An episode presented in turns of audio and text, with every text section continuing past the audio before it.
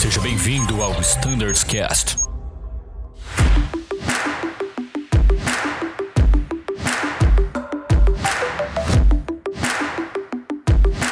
Fala pessoal, sejam muito bem-vindos. Eu sou o Danilo e este é o Standards Cast especial de regulamentos de tráfego aéreo.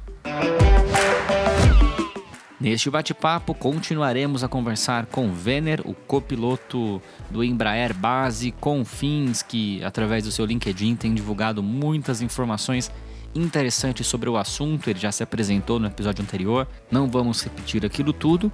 Porém, se você quiser segui-lo nas redes sociais, procura lá por Vener Santana no LinkedIn cara é bom mesmo, o cara se dedica a estudar o assunto, então eu recomendo que vocês o sigam e também prestem bastante atenção nos assuntos que nós vamos debater ao longo deste episódio.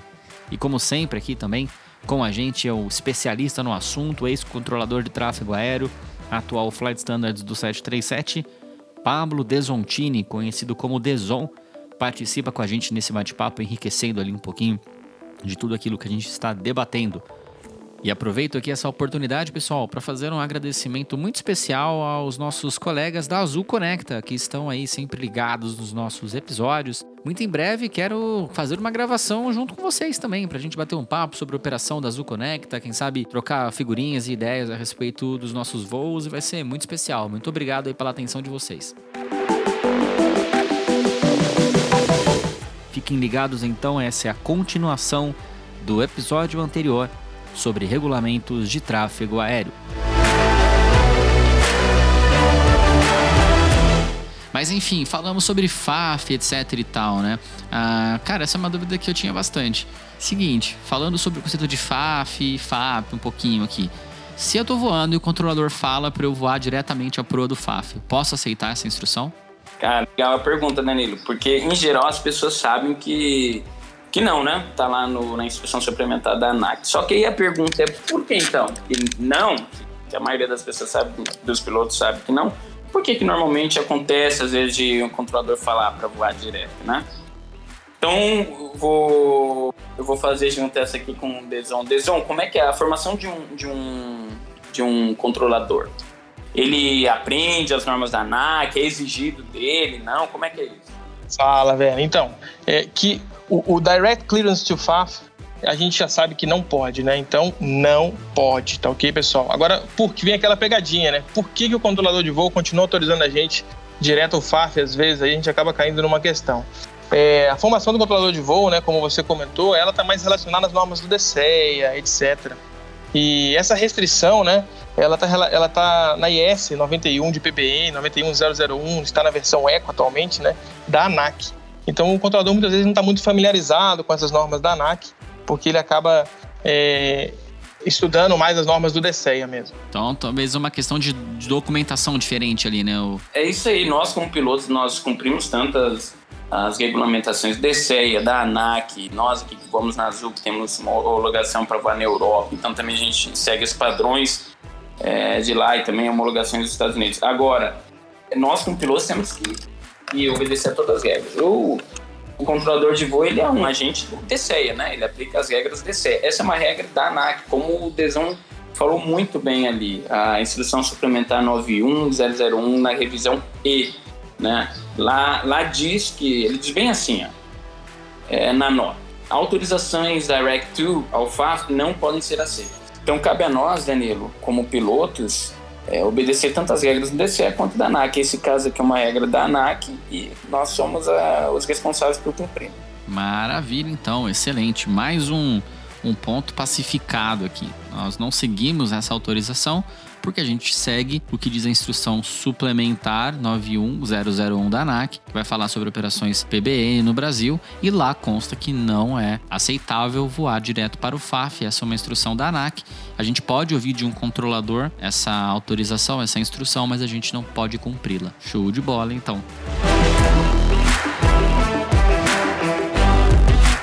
Prosseguindo, mais uma pergunta muito boa. A gente está iniciando uma descida para uma localidade e, cara, tá aquele dia maravilhoso. Eu tô totalmente visual com o ambiente, tô afim de fazer aquela aproximação visual encurtando ali um pouquinho do tempo, etc e tal.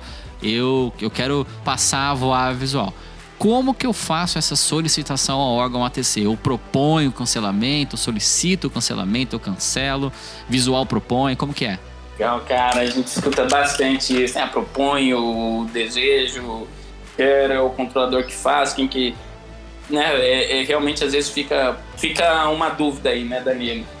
Olha, a resposta dessa pergunta está lá também na ICA 137, porém a seção é a 3.26, mudança de voo IFR para VFR.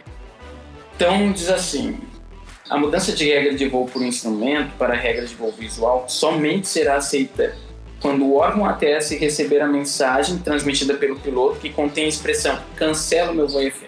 Simples assim. Ou, resumindo, é, cancela o meu voo IFR. Ponto. Não tem que propor, né? Não tem nada aquela coisa toda, né? Cancela o meu voo IFR. Simples e direto. E o controlador, por sua vez, ele vai. A expressão dele é voo IFR cancelado. Aí ele vai dizer o horário. E ele diz aqui que ele não deve normalmente transmitir nenhuma outra resposta. E também ele não propõe cancelamento.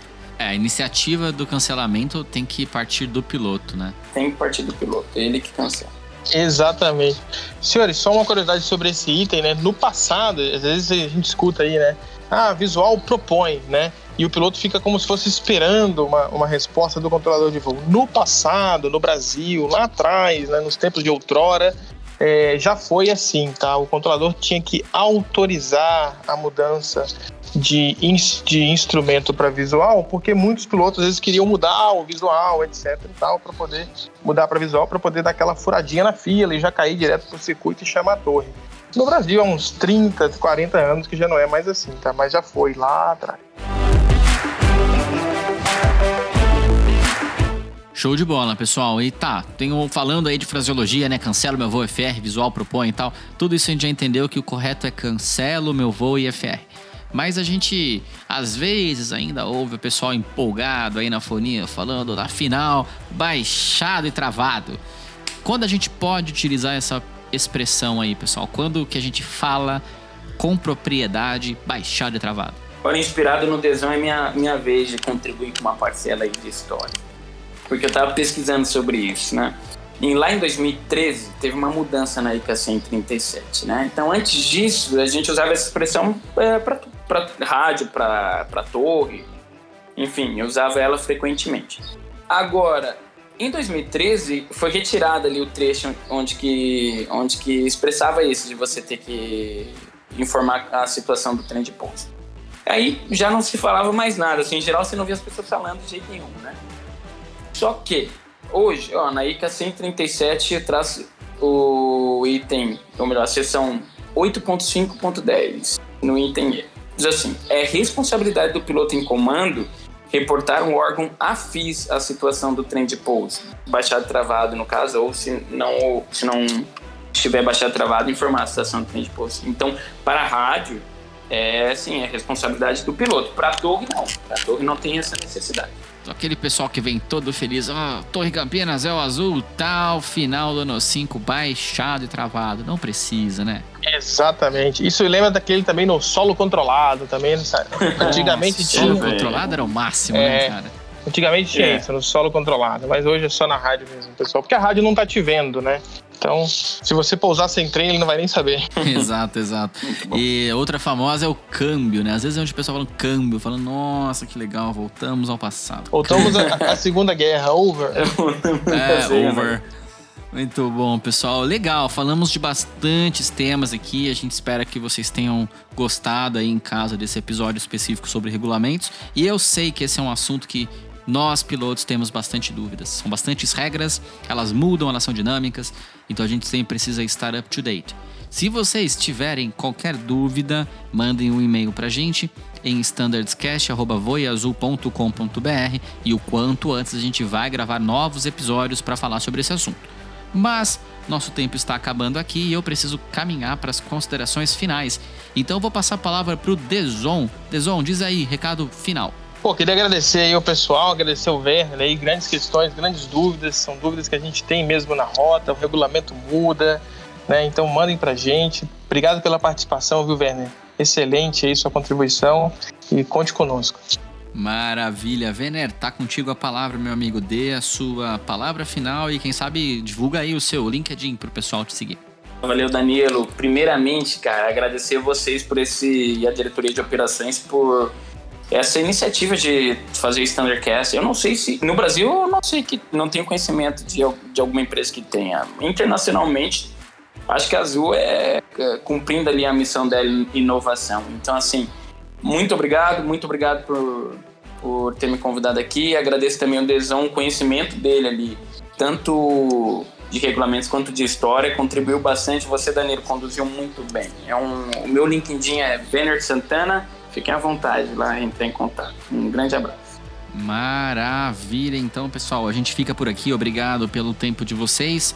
Em caso de dúvidas, mandem um e-mail pra gente. A gente tá sempre na escuta. Muito obrigado e tchau.